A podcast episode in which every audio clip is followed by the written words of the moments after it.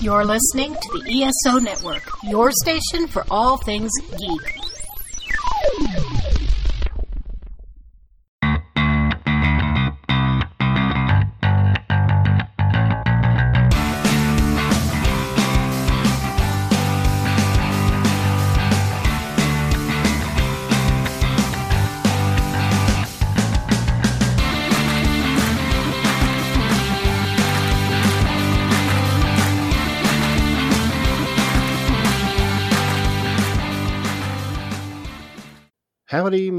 Fans. Welcome to Modern Musicology. And guess what?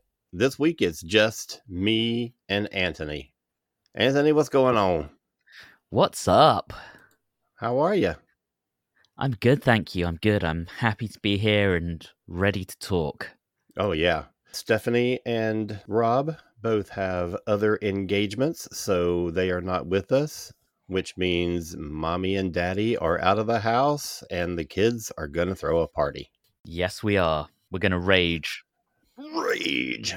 And this week we are talking about, and we're a, we're a few weeks late on this. Everybody else has covered this already, but that's okay. We're going to get into it this week.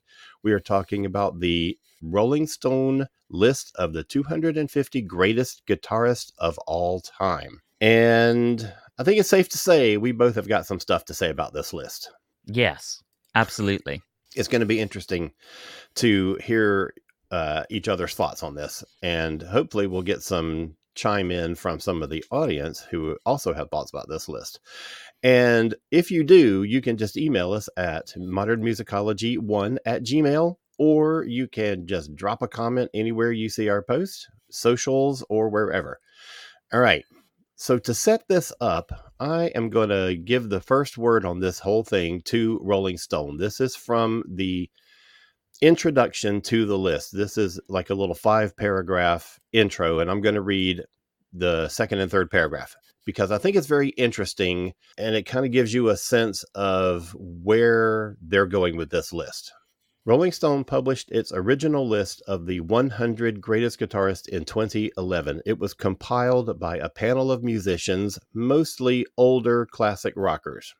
Our new expanded list was made by the editors and writers of Rolling Stone. This one goes to 250. So, right there, they're telling you we are not going to let the musicians establish this list anymore because we don't like what they did the first time and heaven forbid that people who actually play music for a living and know what a good guitarist is should have any say yes. in this list. Yes. Now even at 250 there are a lot of things that probably should be represented on this list that aren't. And this is a little bit of where they're going. This is the third paragraph Guitar players are often as iconic as lead singers for bands they play in, but mythic guitar gods like Jimmy Page, Brian May, and Eddie Van Halen are only part of the story. We wanted to show the scope of the guitar's evolution. The earliest entrant on the list, folk music icon Elizabeth Cotten, was born in 1893. The youngest, indie rock prodigy Lindsey Jordan, was born in 1999. The list has rock, jazz, reggae, country, folk, blues, punk, metal, disco, funk, bossa nova, rumba, flamenco, and much more. There are peerless virtuosos like Pat Metheny, Yvette Young, and Steve Vai, as well as primitivists like Johnny Ramone and Poison Ivy of the Cramps. There are huge stars like Prince, Joni Mitchell, and Neil Young, and behind the scenes masters like Memphis soul great Teenie Hodges and smooth rock assassin Larry Carlton. So, one of the things that I think this list does really well is it covers a spectrum of guitar playing and guitar players from all different backgrounds, all different genres, all different nationalities and cultures. And I think that in that sense, this is a very successful list. What do you think? Yeah, I would agree with that. I can see what they were doing. I also think with Rolling Stone, and we've seen this in previous lists we've talked about, there's almost this desire to be a little bit controversial to get people talking about it and to keep their name out there in the public consciousness and to keep Rolling Stone relevant. Honestly, I'm going to say about this what I said I think about a previous list where I think most, if not quite all, of these artists deserve to be on here for mm-hmm. one reason or the other. Maybe a few are questionable, but you know, let let's say 90% deserve to be on this list. Yeah. I would say where I disagree is where a lot of these artists end up in the ranking. Yeah. And for me, I wasn't really that worried about placement on the list. I mean, uh, let's just let's just get into it. The list begins with Andy Summers of the police at number 250. Like there's 249 guitarists that they think are better than Andy and he was only just good enough to barely squeak into the list. Yeah. That's nuts. But at the same time, he's on the list. And that's fine. Right. You know, there's a lot of people that I really dig that are kind of like way down in the ones and two hundreds, you know, and that's okay. I mean, I'm not that bothered by it. You know, it's in a lot of cases, some of the people that I think should have been on the list that aren't there in favor of some other people that might not should have been on the list. Like as you say, there are some questionable entries. Yeah. As I said, I think about 90% I would say deserve to be on the list. Mm-hmm. Oh, sure. And, you know, what's interesting is that a lot of times when they do these lists, it's not just about proficiency, it's about influence. It's about changing the course of you know the progression of the instrument or of a genre of music or whatever. And there are ones on here that i don't think fit any of those criteria. So it's interesting that in their in their introduction to this list they don't really say anything about criteria they don't really right. say you know we are looking for proficient guitar players we're looking for technical excellence we're looking for you know lead players. I mean, there are people who are only rhythm guitar players, and that's good because I think that that's an important role that gets overlooked a lot. But it's just weird that they don't really specify how or why they rank the things that they rank. And there are people who I just don't, you don't think of initially as guitar players. I don't know. Should they be there? Yeah. And I think not giving criteria was fairly deliberate. Oh, of course, it because was. it makes it a lot harder for people to disagree with it when there's no actual criteria. If you say we're rating this solely on technical ability, yeah. you can say, you know, like Johnny Ramone. Yeah, is Johnny Ramone really better than Steve Vai? No, fuck off. Of course he's not. right. Like, you know, I, uh, I would definitely argue. I don't think. uh I don't think Johnny Ramone is uh, top fifty. Yeah. I really don't. Yeah. In, in any criteria, I don't think he's top 50. Yeah. And, you know, part of it is they're writing on the influence and the importance of the band that these people are in, or maybe on the strength of the songs that they've written, not necessarily strictly guitar playing. So they right. do have a very weird method of putting that. And it's also very balanced, you know? Like the people that you would think of at the top of the list are interspersed with a lot of people that you don't think of as the top of the list. You know, I mean, I'm not saying that Chuck Berry should not be on this list. He absolutely should be, but in the top five, I don't know. I don't know. And I look at someone like Nile Rodgers, who comes in at seventh. And yeah. I love Nile Rodgers. I think he has been involved in a lot of great music. Yeah. But I think of him, uh, I think of his impact in production yes rather than necessarily guitar playing so should he be top 10 in 250 greatest producers absolutely top 10 in 250 greatest guitarists eh questionable yeah and you know i mentioned that i'm i'm not too worried about uh, individuals placement on the list but in this case this is one of the ones that i absolutely had sort of highlighted and that is that nile rodgers is at number seven, and Prince is 14. Now, I think it's important to represent African American artists as guitar players, and both of them absolutely deserve a place on this list. And again, as you say, I love Nile Rodgers and I have an enormous amount of respect for him, but better than Prince? I mean, Prince is one of those players. Eh, first of all, he can play any instrument you give him and play it proficiently.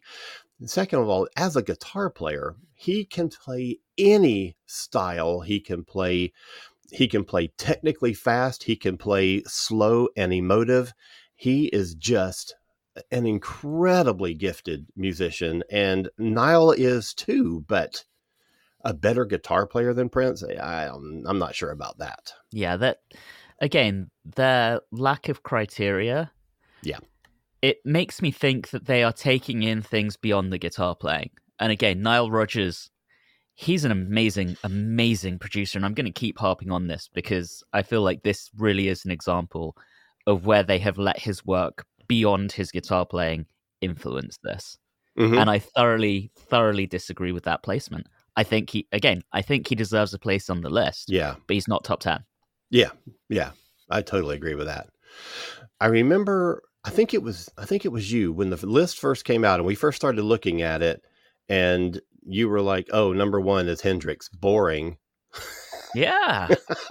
I mean, predictable, definitely. Absolutely. Extremely, extremely predictable. Yeah.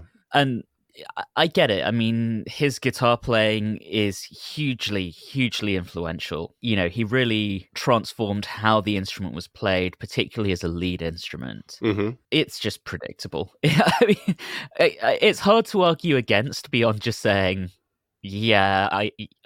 What are you adding to this? Like, I feel like every list ever has probably put, if not number one, Hendrix is normally top three.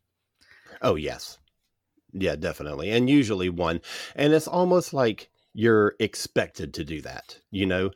Yeah, and you know it's interesting because it feels like they have gone out of their way to court controversy on some of these choices, oh, but oh, yet sure. they've gone for something so conventional as putting Hendrix as number one. Like, oh, even we can't touch that. exactly. Like, guys, you, you, you want to be ballsy, you want to make a statement, put Hendrix at like 30th and stick your middle fingers up at the world.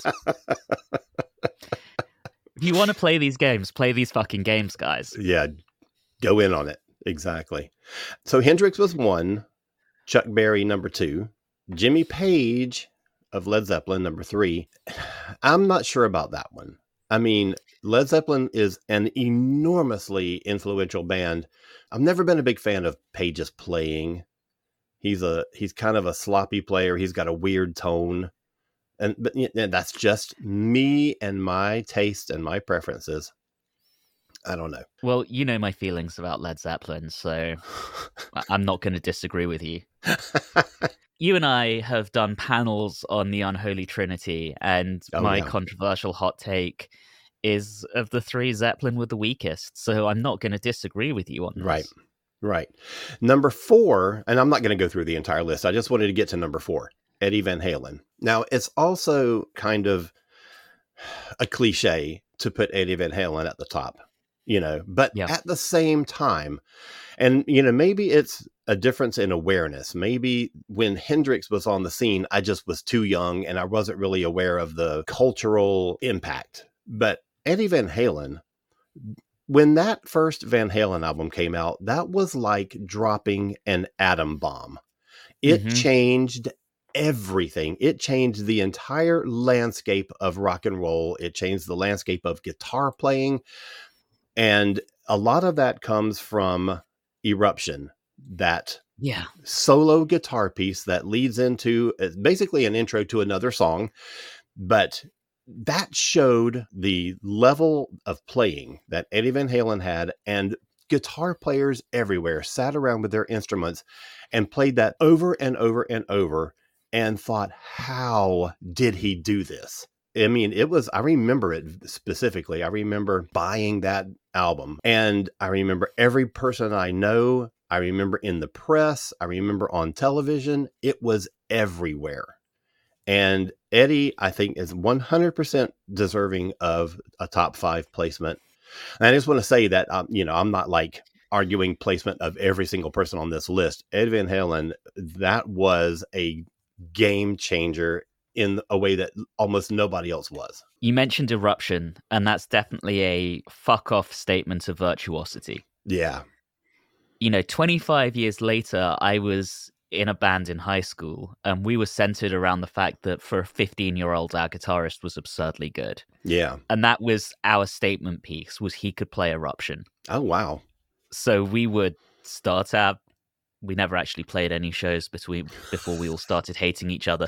But we would kick off our rehearsals, you know, our planned set list with Eruption. You know, mm. he would have just come out, play on his own, played Eruption was the vision, and then as he was getting towards the end of it, the rest of us would have walked on stage and just mm-hmm. given him the spotlight to say, "This guy's amazing." And the fact that you know, 25 years later after Eruption came out, teenage kids were using it as a statement piece, I think says everything you need to know. Yeah. What are some of the other ones from the Rolling Stone list that you either liked or disliked as far as inclusion or placement? I think Tom Morello is placed too high. Yeah, I kind of agree with that. I love Morello. I think he's a phenomenal dude and yeah. I think hugely influential and a great player, but maybe not number 18. No, no. I think Gilmour, May, and Knopfler are all too low. Oh, I knew you would think that Knopfler was too low. Yeah, I mean, he was in the somewhere in the nineties. Get get out of here, Rolling Stone. get out of here. Knopfler is. Here. If you've ever seen Knopfler live, you know how good he is because everything he does, he plays fingerstyle. Yeah. He doesn't use a pick.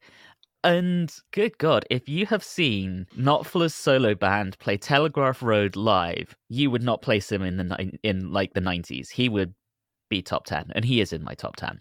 Spoiler alert! Spoiler alert! Although, although I knew he would be. I think um, Eric Clapton is a phenomenal guitarist, but he's mm-hmm. also mm-hmm. a trash bag of a human being, and so doesn't deserve a place on the list because of that.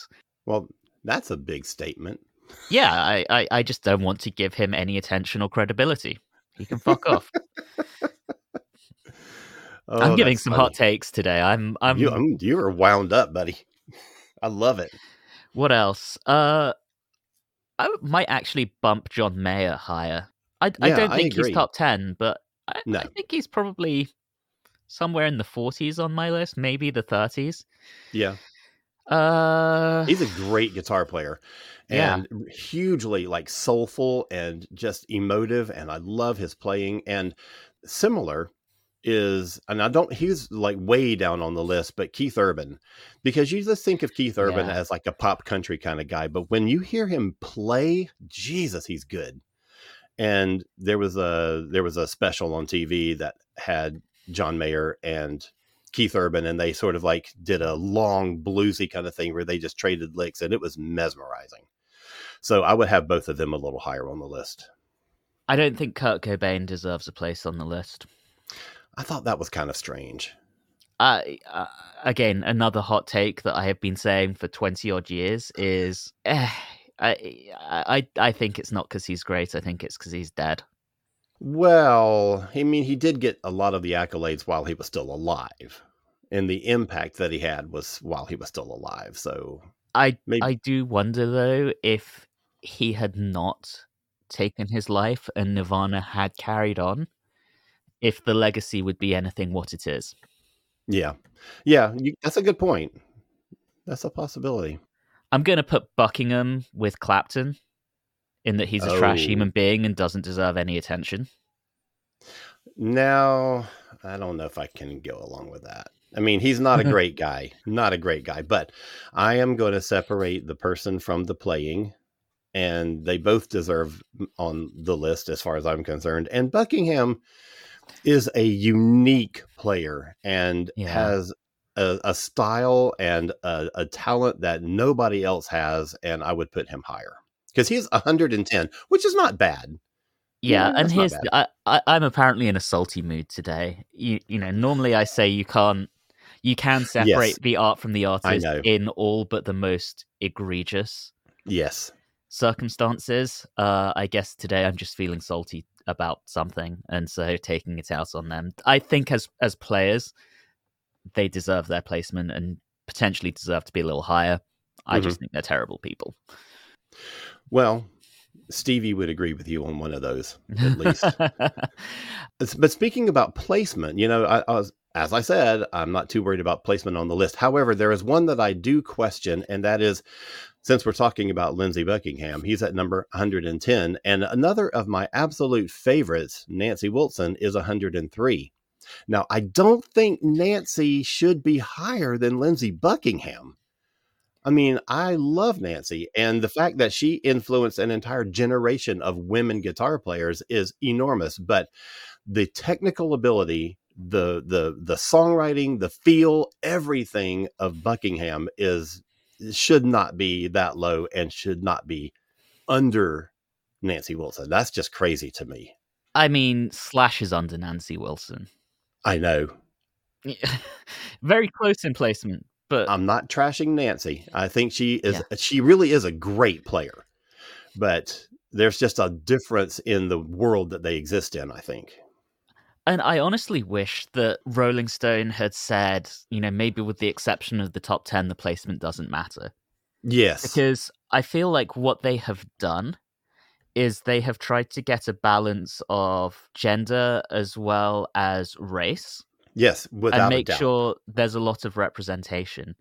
The problem is when you actually rank them, if you're using that as a criteria, I feel like you're really screwing over the integrity of actually ranking them based on ability, influence, etc. Mhm. Agreed. Because that shouldn't come into that. So I think what they should have done is rather than ascribe numbers, had a numberless list and say these are who we think are the 250 best. There is Yes. no actual ranking here. And I think this would have been a much more, you know, just put it alphabetical or something. That's and this- exactly what I was going to say. I'm glad you mentioned that. Yeah. That said, Steve Jones, get out of here. He doesn't. he, he's not.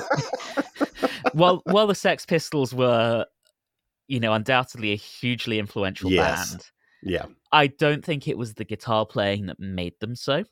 Yes. I think it was the attitude and Absolutely. the shock factor and the fact that no one else was out and out saying, you know, this is who we are, this is what we stand for, anarchy in the UK, fuck you. It, it, it had very little to do with the actual guitar playing. So, Oh no, I mean they could barely play instruments. yeah, top 250, get out of here. Yeah, I agree. And there's a whole I have a whole list of people that aren't on the list that he doesn't even stack up against. So Right. um, I want to I want to go back up a little higher on the list, and I want to ask you about number thirteen, and that's Iommi.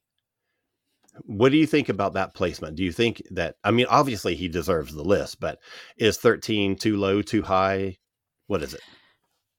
Look, Tony Iommi, I don't care what people say about Deep Purple, about Led Zeppelin, about Iron Butterfly, or even the Kinks or the Beatles. Tony Iommi invented heavy metal. Oh yes, oh yes, That sound that almost every metal band since has taken influence from hmm started with that first Black Sabbath album. yes. And that first track, nothing, nothing was as huge and game changing as that first track.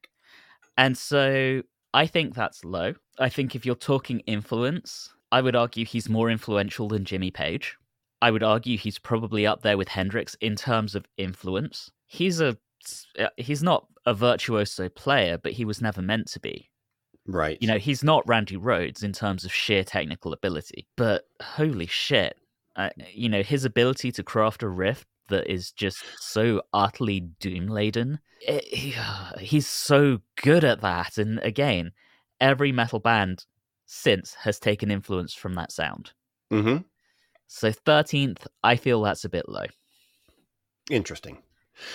You know what? One of the things that this list does, and there's only, eh, I don't think there's that many examples of it, and that is guitar duos. And mm-hmm. th- they do a great job of capturing the fact that two guitar players that work in tandem are, you know, a unique and important factor in in what we hear in rock music.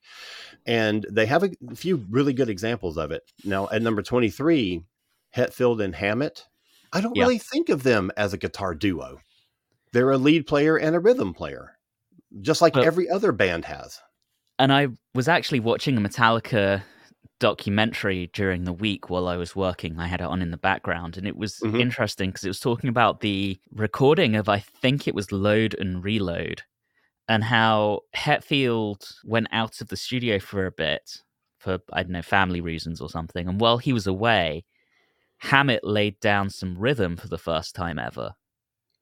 Mm. Yeah. you know they they really did operate in a very uh, up until that period of the band in a strict vacuum of one is the lead one is Yeah. the rhythm Yeah. and i feel like when they were doing that they both had very distinct roles but you never had one without the other Yeah.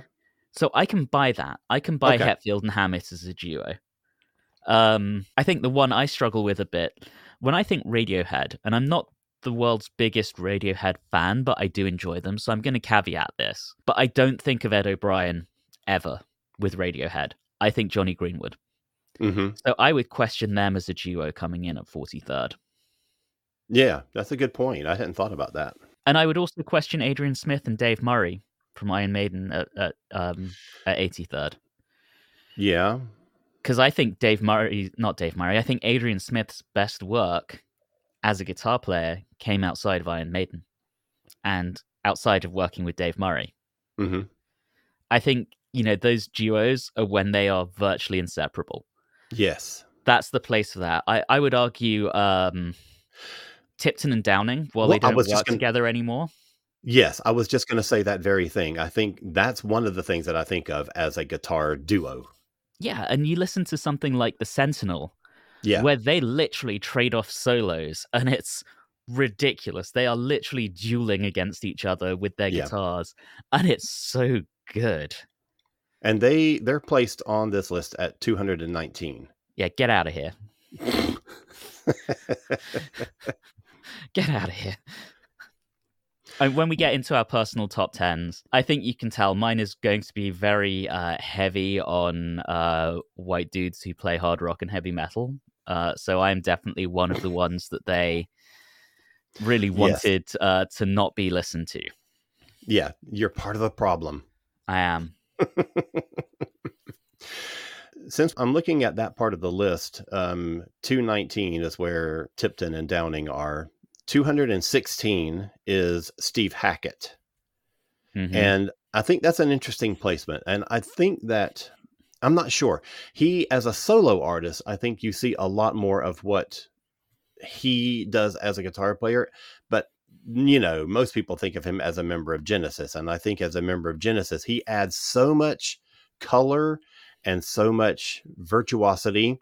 And his compositional skill is there. And I think that he is just a genius player. I'm not Yeah. saying that he needs to be higher than 216. I think that is low, but I, you know, I don't care. He's on the list, and that's the important thing to me. Uh, yeah, it does feel a bit low to me. Even his work with Genesis. I mean, you Oh, watch yeah. those videos where he's playing a double-headed guitar, you know, a 16 string and a 6 string, and just his sheer ability to switch between the two. And there's that Shepperton video that was recently remastered into 4K. Yeah, And you know, he's not strutting his stuff. He's never been that kind of flair player. He's he sits there. He's a bit like Fripp. He sits there, who I also think is placed too low on this. yes, agreed. But he sits there and he just does what he does damn well. hmm And yeah, I think he's probably a bit low on this.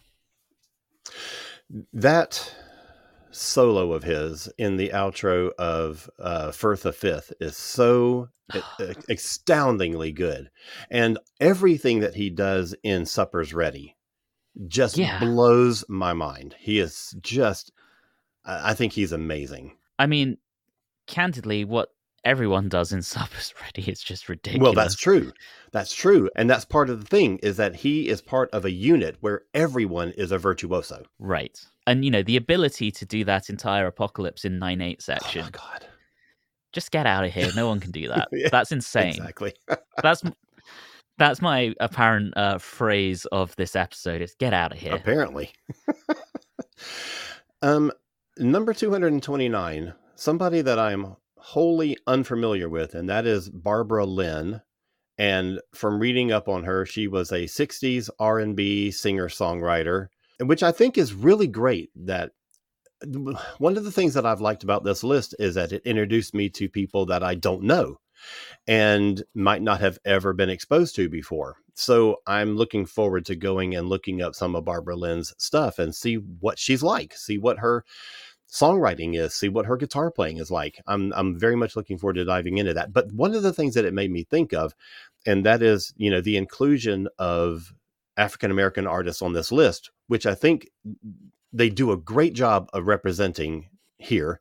Mm-hmm. There, there's a couple that I immediately thought of um, that may have been at least at the time that they were active had more success were more prominent on the scene than maybe barbara lynn was i don't know i'll have to go back and do more research about barbara lynn but there was a band in the 70s in the disco era called taste of honey and they were led okay. by two women janice marie johnson who was a bass player and hazel payne who was a guitar player and first of all in disco, you didn't see a lot of instrumentalists. It was all vocalists with a backing band. So these right. ladies were right up front, but they were also really good players. And I would have more been interested in seeing them on the list than maybe Barbara Lynn. But then again, once I learn more about Barbara Lynn, maybe I'll change my opinion on that. But I think those Taste of Honey ladies, I mean, I remember the songs, you know, they had a couple of hit songs in the 70s and I thought, okay, well this this is okay, but I saw them on TV. And then I found out that the the two ladies weren't just the vocalists, that they were the instrumentalists who were leading the band and they were really good. I was so impressed with their playing. So I think that they should have maybe been included here. I do think there has there were some interesting choices that were made in the name of diversity to some extent. Mm-hmm. And I want to be careful because yes. I realize I am a straight white guy saying that. um, one who I do think should have been flat out excluded, again, for being a fucking terrible human being. Oh, I know who it is. Ike yes, Ike Turner. I know. I, I I thought about that. I can rationalize the two I previously mentioned, uh, Clapton and Buckingham, yes. a lot more easily than I can Ike Turner. Mm-hmm. And the thing that comes back to haunt me is that quote about him justifying himself and saying, I never laid a hand on her before we were married. Dude. Yeah. That's not okay. Yeah. Uh, yeah. Just that's when I'm very, very uncomfortable with being on here. Yes. And you know, I talked about that whole thing separating the art from the artist. I don't think in that case I, I would be willing to do it. I, I do think yeah. he is trash, and I do think that he should just be, you know, forgotten from the conversation. It comes down to what I said earlier about how egregious it was. Yeah. And I think someone like Buckingham, there's a very strange weird narrative around him. Mm-hmm. You know, the fact that he was pretty shitty to Stevie for a long time, and yet she was still willing to work with him. Mm-hmm.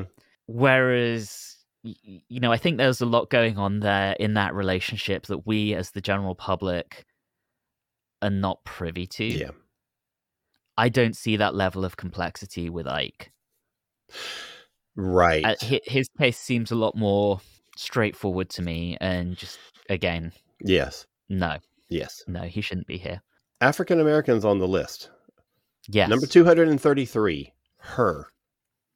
dude she is amazing i don't uh, know her really yeah so that's someone i need to look into yes yes she is a powerhouse not just as a guitarist, but as a songwriter, as a performer, as just a presence on the scene. And she like kind of came out oh. of nowhere. Like all of a sudden, she was everywhere, and, and deservedly so. Yes, she is. Um, and deservedly so because she is just she is a genuine talent. She is just phenomenal.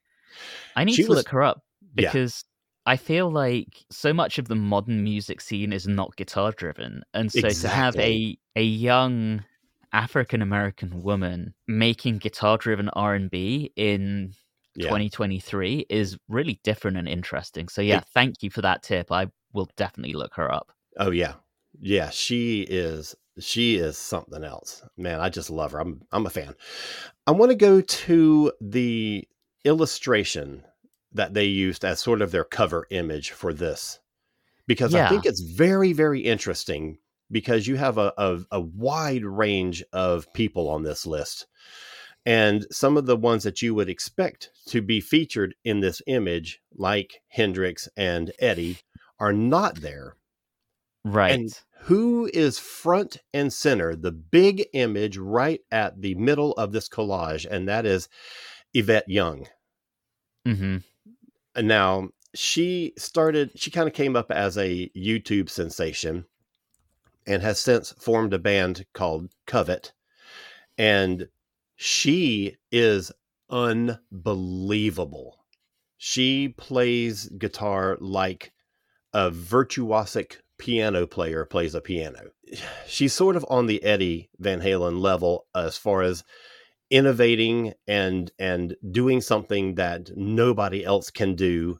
And first of all, on the list, she's kind of low. I mean, she's on the list, so that's important. She's kind of low on the list, and I think that's okay because she's still young. She's still very much early in her career, and I think she has a lot of influence to come. But I'm going to say, featuring her as the centerpiece of this collage of this uh, of this image is a big statement. Yeah, and I think what's really interesting about this collage, and again having her front and center, is that the statement here is diversity. Yes, it is absolutely. This is this is making a statement about this list. It absolutely is. This is advertising to you. This is what you're going to expect. Exactly. This is not a this is not a straight white guy list. Which is gonna rub a lot of people up the wrong way Yeah. immediately because people make the assumption, you know, it must be those classic and Mhm. hard rock and heavy metal virtuosos, which I will admit is where my mind immediately goes as well, Yes. because that's what I mostly listen to. hmm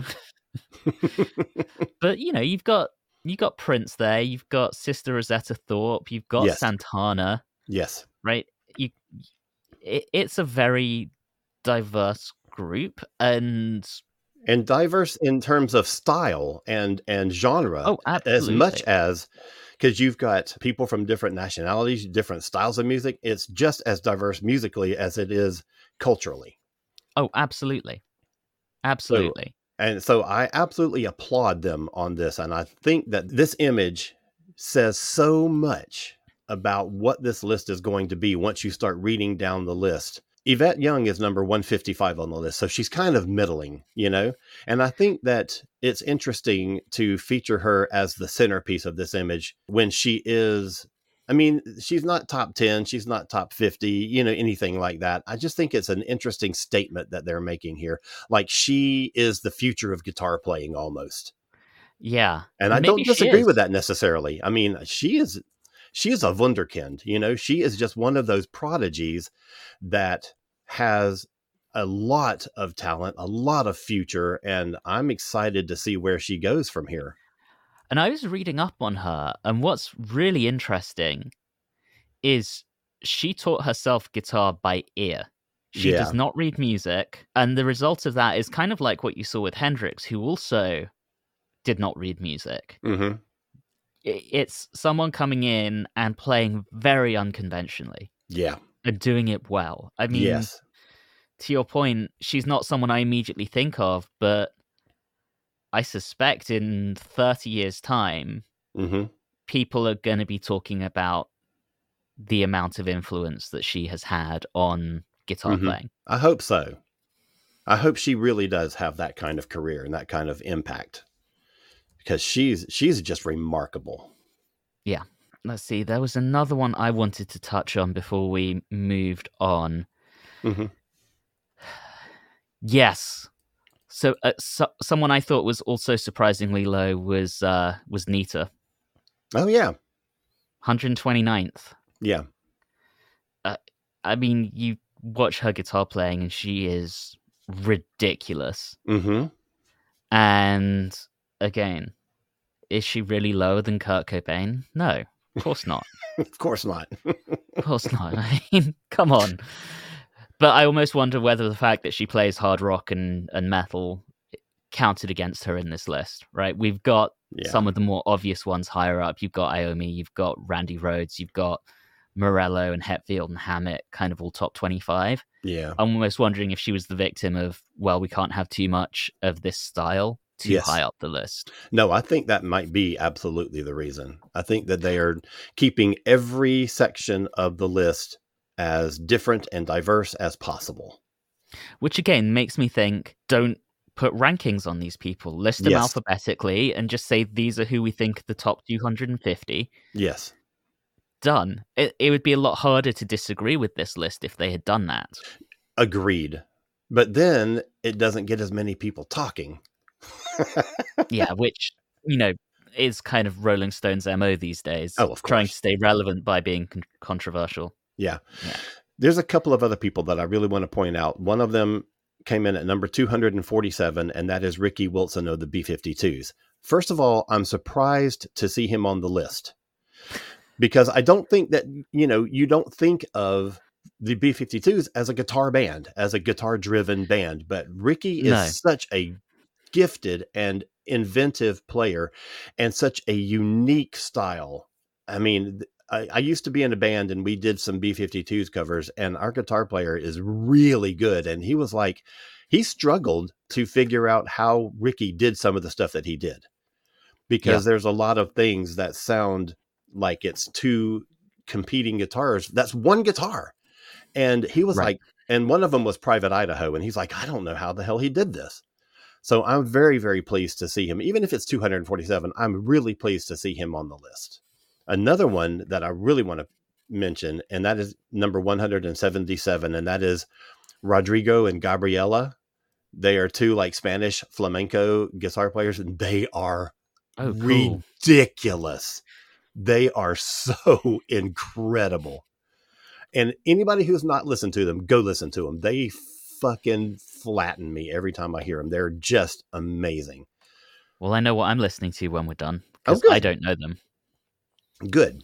Now they are outranked apparently by Chrissie Hynde at number 172, which just seems nuts to me. I love Yeah. Chrissie. I love Chrissie, but come on. Yeah. Anyway, anyway. I know uh, that there's some. I like Jack White. I like his work with the White Stripes. I like Yes. his work with the Raconteurs. I like his solo work. Yes. 32 though. I, I, again, he's one I think is a is probably a better producer and a better songwriter than he is a guitarist.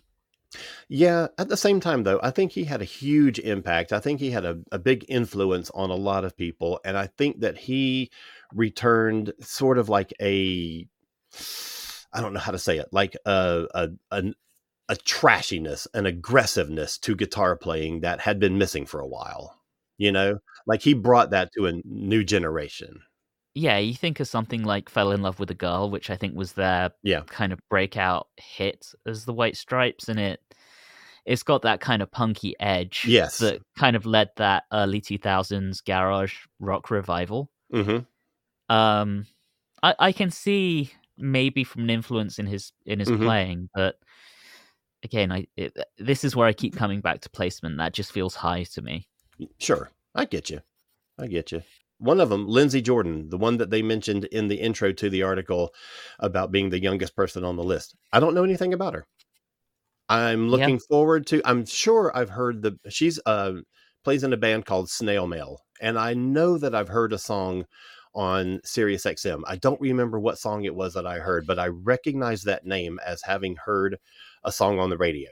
Um so I need to go and look her up and look up snail mail and and uh, see what I can think about that because she if she's that young and up and coming, then I kind of want to know, you know.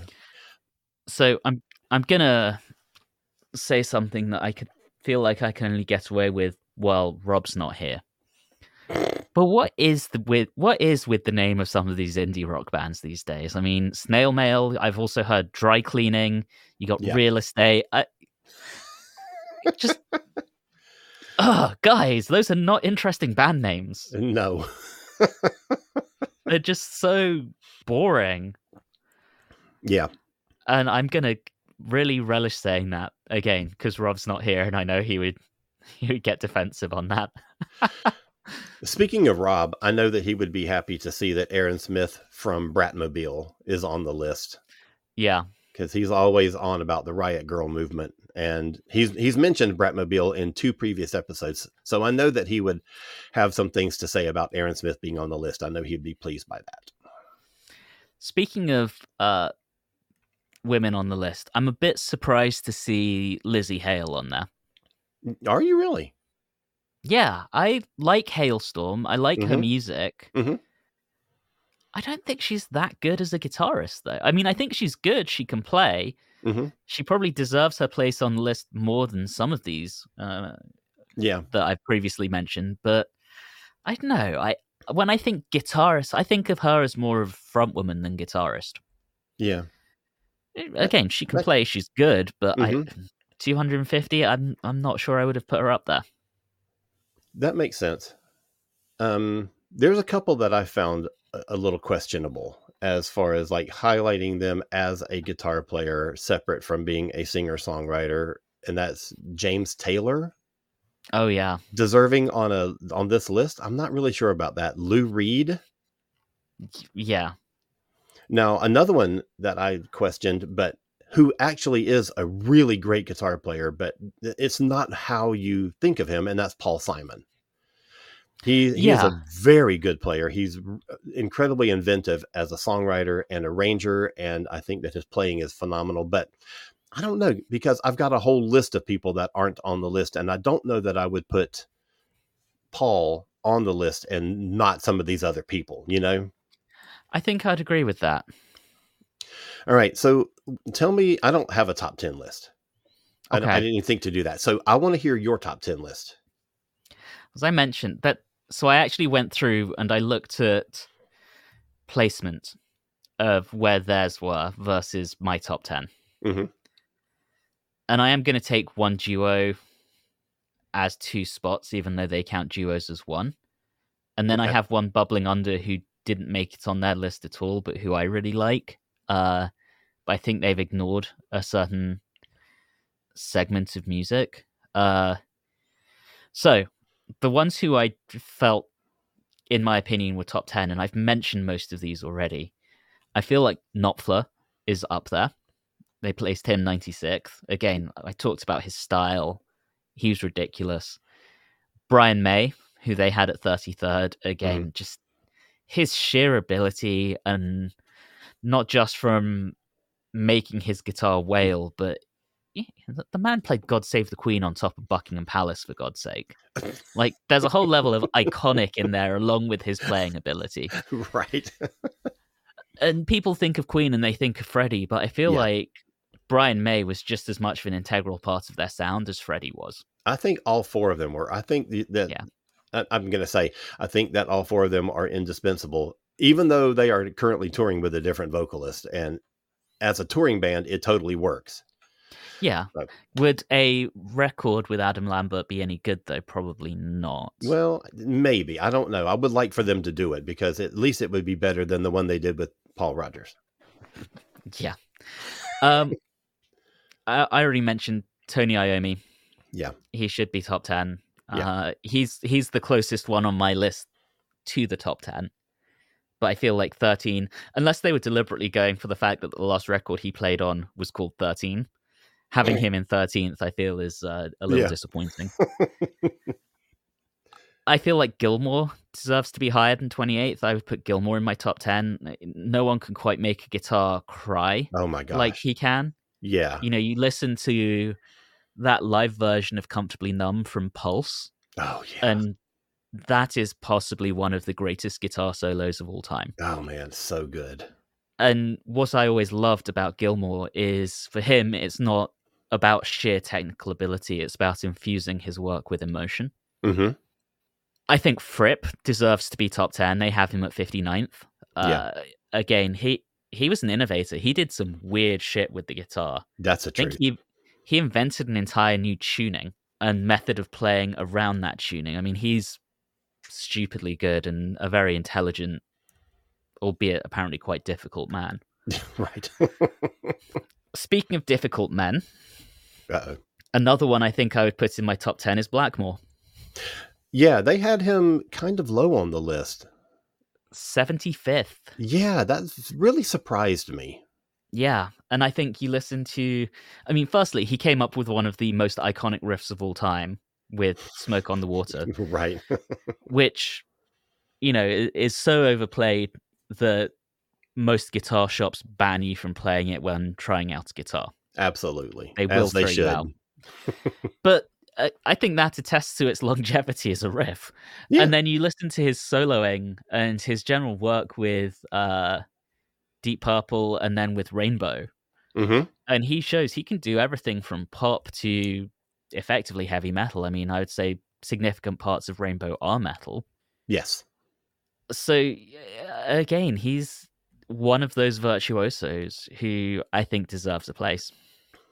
hmm I'm also going to put Adrian Smith up there uh, without Dave Murray because I do think Yeah. his best guitar work came actually on his uh, work on Bruce Dickinson's solo albums. You listen to Accident of Birth or The Chemical Wedding, and those two albums are ridiculous and they really showcase how good he is as a guitar player, as a songwriter.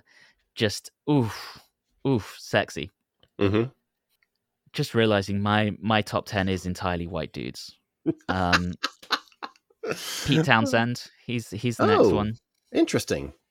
yeah i think his guitar work is really really good Yeah. Always I don't know have, if I'd and his top songwriting. 10, but yeah, well, songwriting without a doubt. Yeah. And influence Yes. as well Totally. you know it's it's a big sound that he has and Yeah. you listen to something like steven wilson's hand cannot erase the track not the album Mhm. and you hear the townshend in that song and i'm like oh that's interesting that's probably not where i would have drawn influence from but equally i'm not steven wilson hmm I, I, I will never be that good and that smart but the way he does that is just oh it's really good and again i think shows how good townshend is Yeah. and my duo and this is the lowest placed one from the rolling stones list or Mhm. rolling stone list it's kk downing and glenn tipton Yeah. you know 219th i don't if you're gonna name a duo hmm I can't think of a better duo. And it's No. such a shame that they can't stand each other anymore. I know. God, that just breaks my heart Yeah. because they were so great together. Yeah. And they they were the propulsion behind that band. I feel like. And they kept it going when Halford left, you know? Yeah. Um, Yeah. neither of them could write lyrics like Halford, so I think they struggled on that front without him. But, Yeah. you know, that Downing Tipton duo hmm and the way they, I already talked about it, but the way they duel against each other, Yeah. it's just orgasmic. Yeah, I agree. I agree. The hair And- is something else. And I am going to once again specifically call out that duel that they do on the Sentinel. Yeah. It's so good. It is so good. amazing. And then this isn't top 10, but one who I felt deserved a look in but didn't is, and you're probably going to roll your eyes at me for this, is Adam D from Killswitch Engage. Oh. I would not even have Because- thought of that. Yeah, and I feel like the newer age of heavy metal is not represented at all on this list. No, and there are it some isn't. really, really innovative players. And Yeah. Adam D really popularized the pinch harmonics. You listen to a kill kill switch track, and just you know they'll be like riff, riff, riff, riff, and suddenly wow, and I make it sound like a cat being strangled, but it sounds a lot better on the records. And that really was hugely, hugely influential to the entire metalcore genre, and then everything that has come since. You listen to bands now like, um, hell, let's even say something like Periphery. They're getting a lot of influence from that, and Mhm. I think it's kind of a shame because he actually did something a bit different with the guitar at a time when the metal scene was becoming very stagnant hmm right? Yeah, So I think metal at that time in the early 2000s, people were either trying to recycle the classic stuff or were fucking around with nu metal, hmm which I mean, it's very easy to play a seven string with lots of zeros and ones. Whereas I think Adam D came in and he, he just he mixed it up and I think that really changed the scene. hmm So I would have put him somewhere in the top 250. Okay. That's my hot take. Awesome. I like it. All right. So I didn't put together a top 10 list, but I did put together a list of guitar players that I really like that should have been on the list and are not represented. And I can't understand why. Let's hear it. Um, there are a couple of classic country pickers that Mm. are enormously talented and and it's it blows my mind that they're not on this list and that is Glen Campbell and Roy Clark. Now Roy a lot of times it's thought of more as a banjo player, but as a guitar player, both of them are phenomenal players and enormously influenced. And you know, you think of Glen particularly as a singer-songwriter kind of guy, but when you hear him cut loose on a guitar, he is remarkable. Peter Frampton, how do you Wait. make a li- what? Frampton wasn't on the list. No. I completely missed that. Yeah, he should be on there. How do you make a list like this without Peter Frampton? Yeah. That blows my mind. I do want to hold. When you said country, I did wonder if you were going to mention Waylon Jennings. No, but that's a good point. That is a that's a good entry. I think maybe he should be there too. Yeah.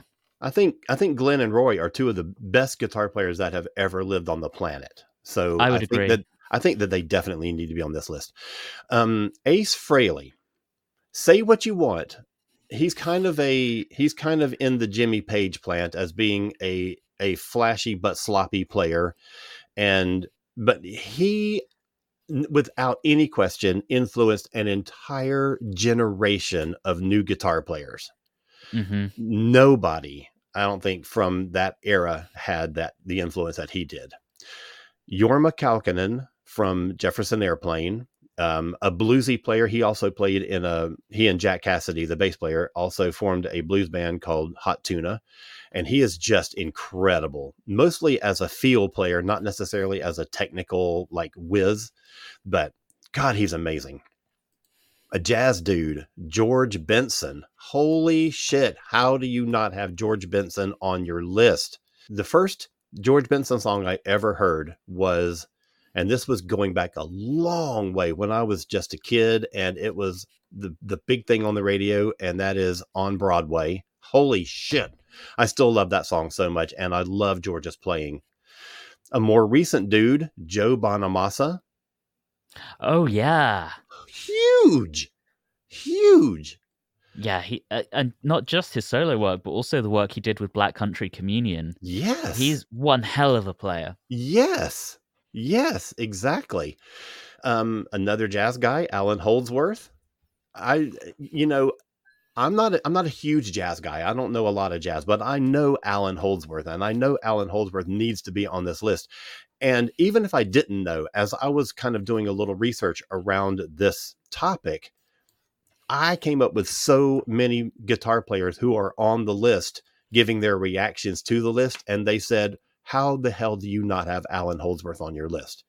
Yeah. So even if I don't know that he needs to be there, the guitar players who are on the list know that he needs to be there. Yngwie Malmsteen, Yeah. classically trained, a, a virtuoso in every sense of the word, just incredible. He's a huge miss, and I do wonder if perhaps his uh his personality might have been a factor there. I don't know. I mean, they've got some personalities on the list that. that yeah, that's true. I mean, if you if you got Ike Turner, you can have Yngwie. exactly. um, Neal Schon of Journey. Yeah. I know when you think of Journey, you think of pop songs and and they kind of get laughed off, but he is a remarkable player. And he was in Santana before he was in Journey. And when he formed Journey, they sounded a lot more Santana-ish. And they did a lot of stuff that was like asymmetric time signatures and all this kind of stuff. Um, he's a remarkable player. Tom Scholz of Boston, influential. I mean, as more maybe as a studio musician, he really changed a lot of how uh, studios work. He's a, a, just a brilliant mind. Steve Morse from um, Oh yeah, Dixie Dregs and Kansas and a number of other places. Uh, Deep just an Purple. uh, uh, yeah, of course, Deep Purple. Um, this guy, okay, I'm going to save him for last. Um, and then Rik Emmett from Triumph, um, who is another classical player. He plays rock. He can play. Uh, he every Triumph album has a classical solo piece that he puts. I mean, he is just a remarkable player. But then the one that I was most surprised by, he's considered the father of bossa nova and that is Antonio Carlos Jobim. Just an enormously talented guy and hugely influential. And if nothing else, go and listen to the 1967 album that he and Frank Sinatra recorded together. Hmm. Unbelievable. Unbelievable. So those are my picks for the ones that should have been on the list. And I know there's a million more because I've seen like some some guys did some like YouTube reactions to these things and one of them was like the 100 guitar players that should have been on the list and i'm like well that's a bit much yeah. so i've got like 14 that's plenty but i think that all of those are without a doubt should have been on this list Do you think Buck Dharma deserves a place? mm, i hadn't even thought about that i don't know I don't know. I, am not quite sure either. I Yeah. I like his playing, i do too. But see, top 250? I've I've been toying with that one. interesting. I don't know. I think i think that after i put these 14 names on and took off some of the other ones i don't know that buck would quite make my list. Yeah. and that's nothing that's not to denigrate his playing or anything like that. He's a great player. I love him.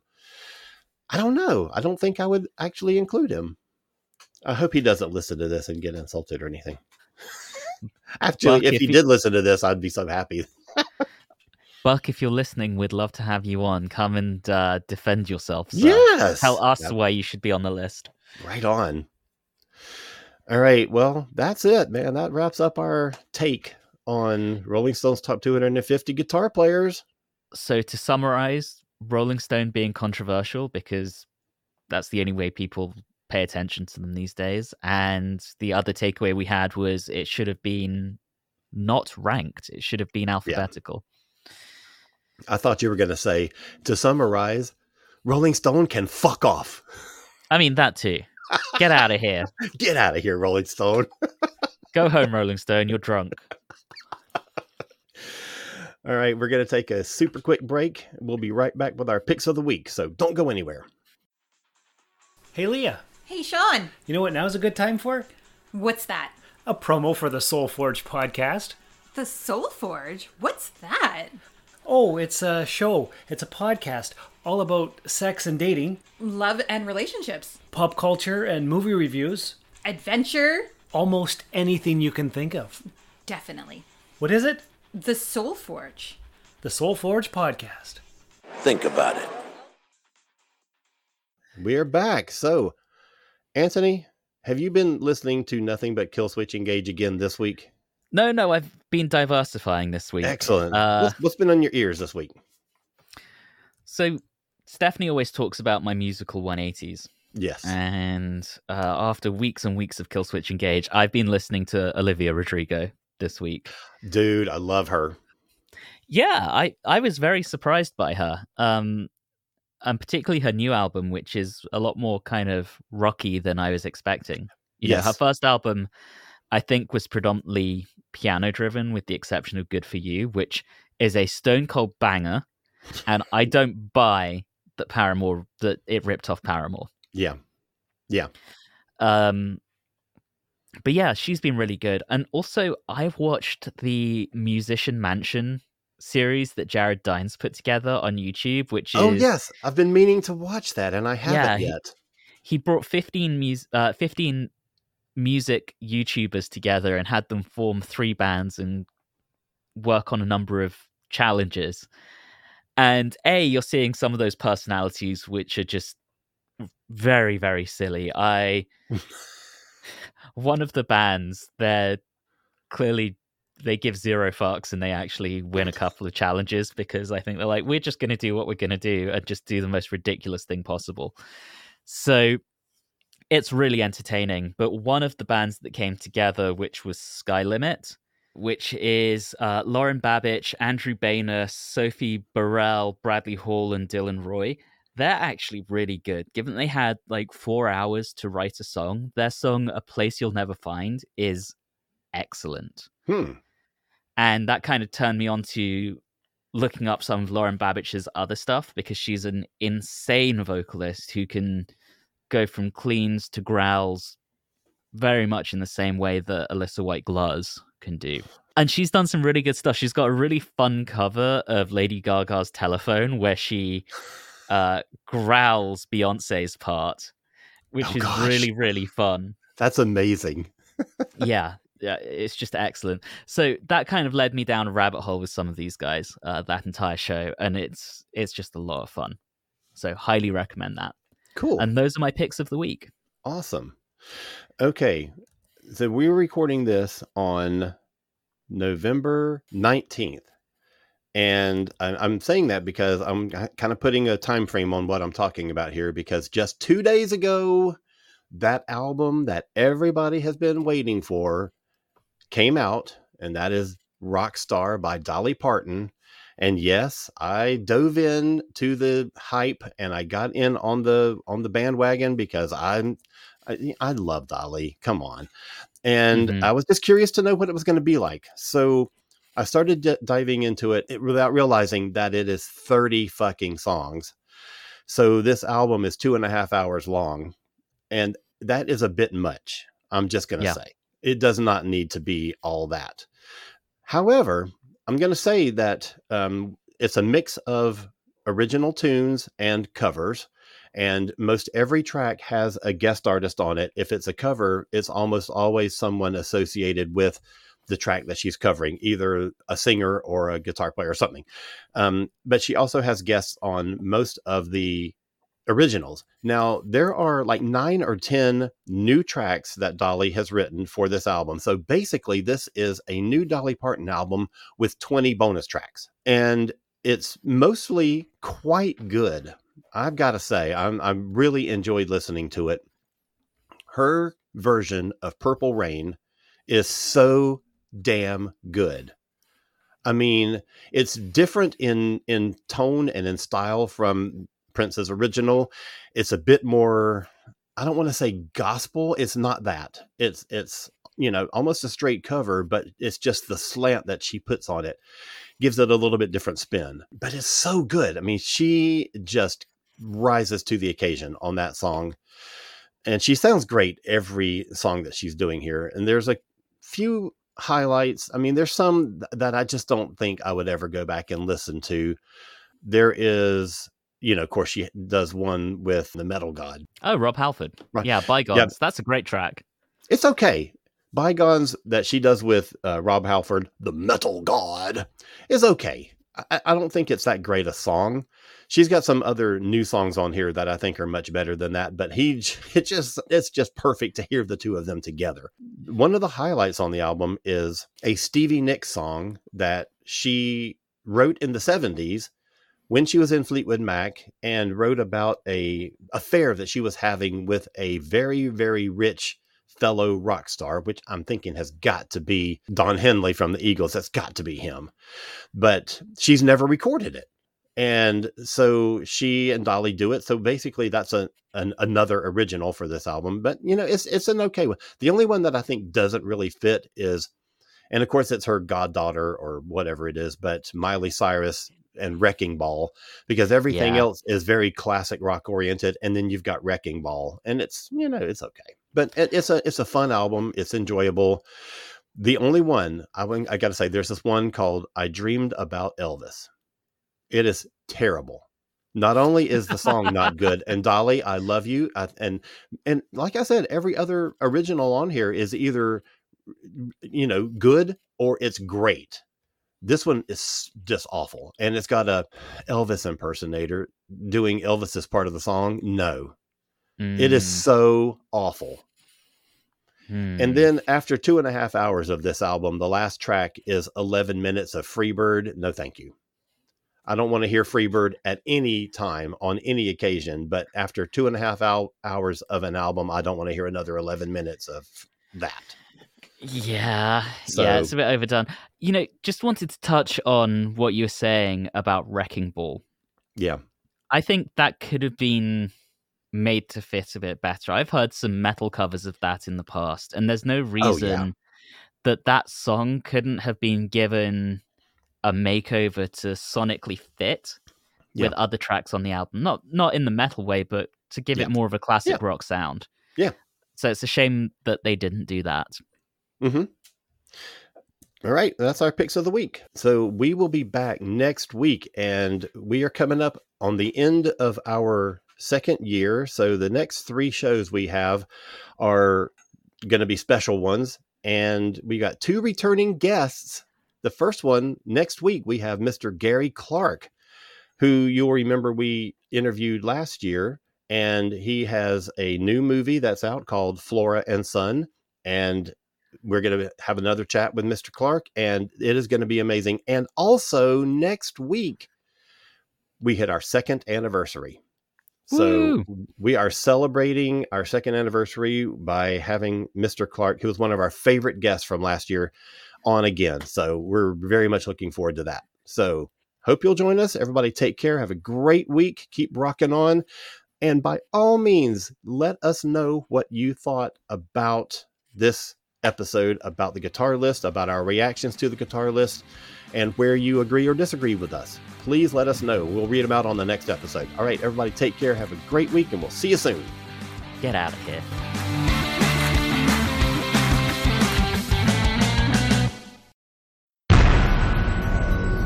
This has been a broadcast of the ESO Network. Be part of the crew and help support our shows by donating to our ESO Patreon or by shopping at the TeePublic store, which can all be found at www.esonetwork.com. The ESO Network, your station for all things geek.